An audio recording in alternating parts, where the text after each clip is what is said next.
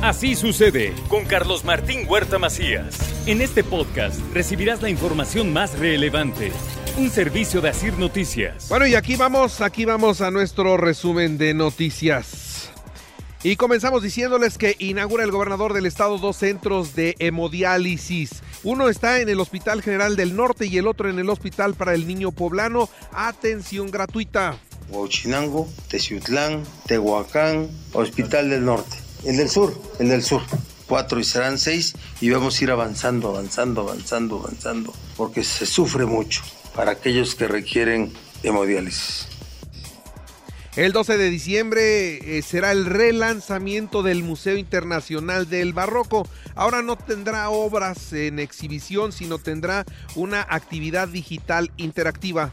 Una reestructuración. Ha habido el relanzamiento bajo un nuevo concepto del Museo Barroco. Es el 12 a las 6 de la tarde cuando se inaugura el relanzamiento del Museo Barroco como un museo inmersivo, digital e interactivo. Es una gran experiencia.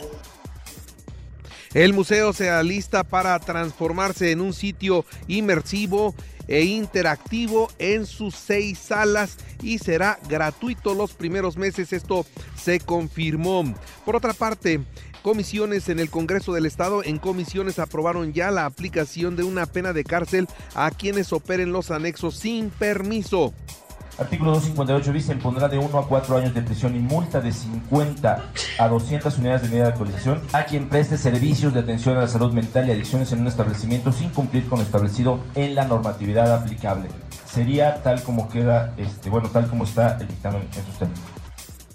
Los dueños de los anexos tienen una visión torcida de la realidad. Esto lo comenta el gobernador, por eso la regularización de estos espacios. Muchos dueños de esos lugares son gente deformada de su visión de sociedad y de su personalidad, porque disfrutan sobre los asuntos de control, autoritarismo, sumisión, humillación y hasta tortura. No, eso se va a modificar de fondo con esta reforma. Va a ser muy, muy importante.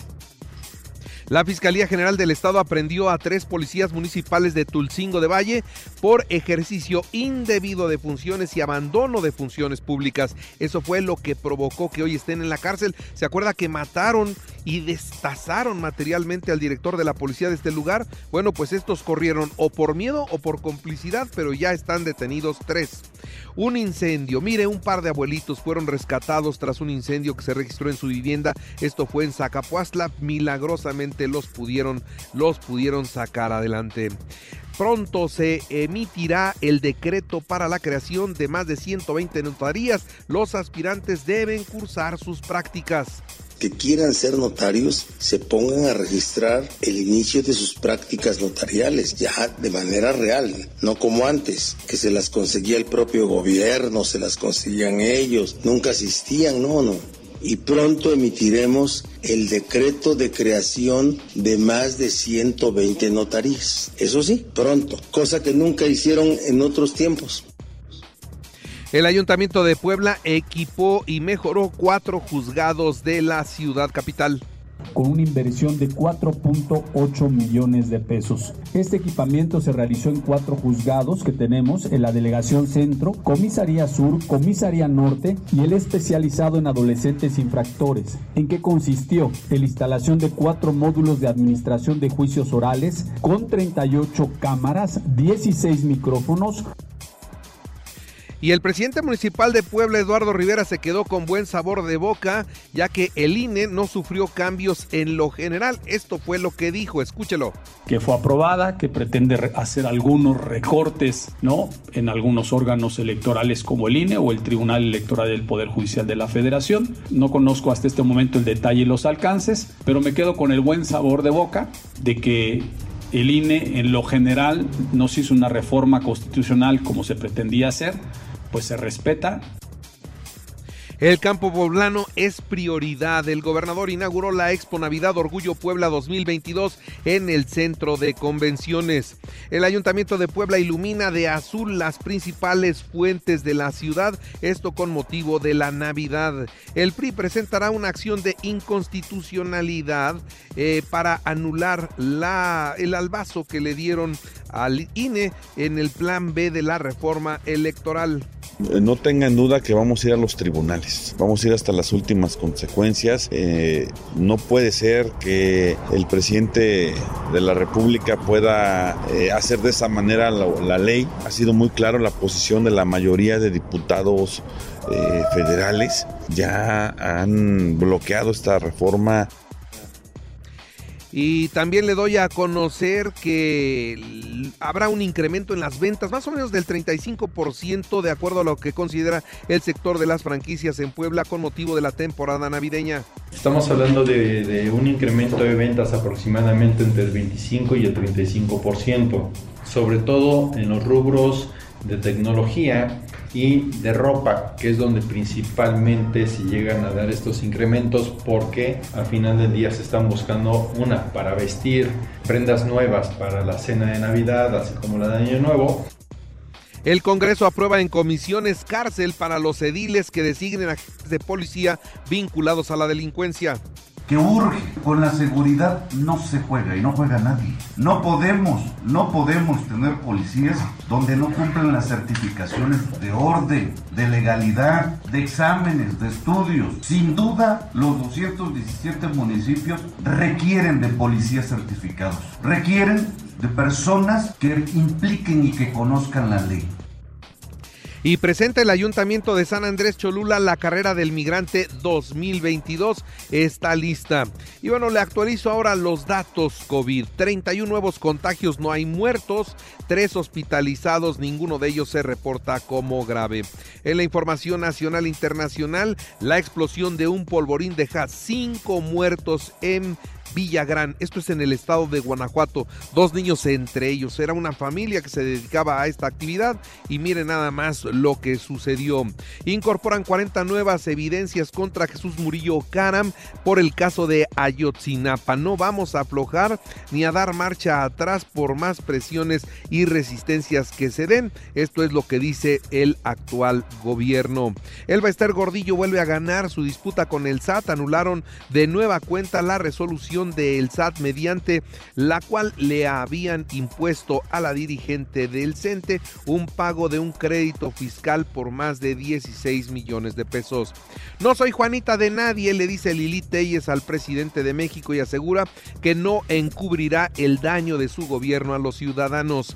Niega a la oposición en el Senado el fast track del plan B. El bloque de la oposición en el Senado advirtió que no permitirá que haya una dispensa de trámite tal como ocurrió en la Cámara de Diputados, donde ni siquiera leyeron el dictamen.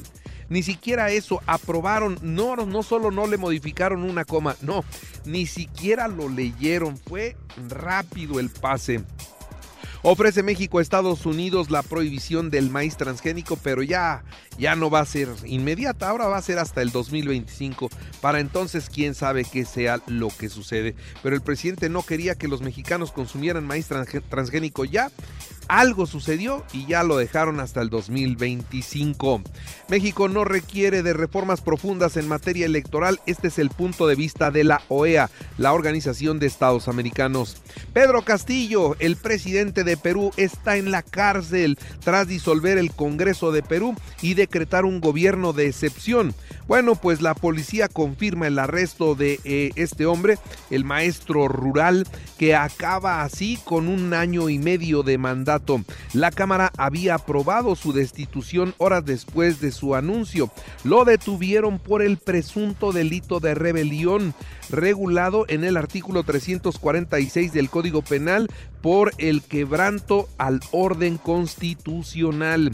La vicepresidenta Diana Boluarte es la nueva presidenta de Perú y pide una tregua para consolidar la unidad nacional. Los peruanos bloquearon la embajada de México en Perú para evitar que Pedro Castillo pidiera asilo en ese lugar. El presidente de México, pues culpa a las élites, a los conservadores de provocar la destitución de Pedro Castillo, su amigo. La oposición en Perú exige al presidente de México dejar de entrometerse en asuntos internos e interceder a favor de Pedro Castillo. Y ahora, ¿qué dice México formalmente? Si Castillo pide asilo a nuestro país, se lo damos. Esto es lo que dijo por su parte Marcelo Ebrard. Apuntó que por el momento no hay solicitud alguna.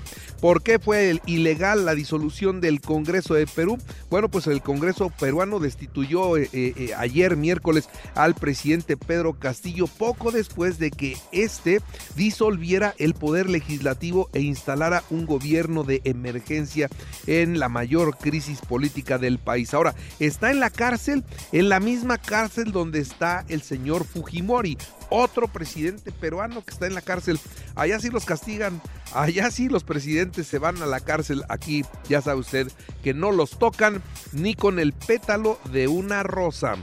En los deportes, Eduardo Arce fue presentado como técnico del Puebla y el equipo ya se fue a Querétaro a su pretemporada. Los delanteros Daniel El Fideo Álvarez y Ángel Robles regresan a la franja. Chivas Getafe hoy a las 11 de la mañana, amistoso en Madrid. Cristiano Ronaldo no entrenó con los suplentes de Portugal y crece la polémica tras verlo en la banca. Ángel Di María regresa a los entrenamientos con Argentina y se perfila ante Países Bajos. Los Pericos de Puebla, campeones en la serie del Príncipe, 14-6 a los acereros de Monclova en el Hermano Cerdán. En el americano, los Raiders de Las Vegas frente a Carneros de Los Ángeles a las 7:15 hoy, el inicio de la semana 14 de la NFL. Y presentaron el Duatlón. Sí, presentaron el Duatlón Buap Puebla el 19 de febrero a las 7 de la mañana con salida y meta en el Complejo Cultural Universitario.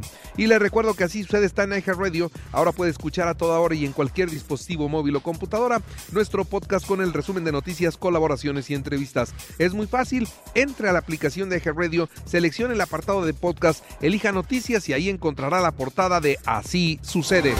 Así Sucede con Carlos Martín Huerta Macías. La información más relevante, ahora en podcast. Sigue disfrutando de iHeartRadio.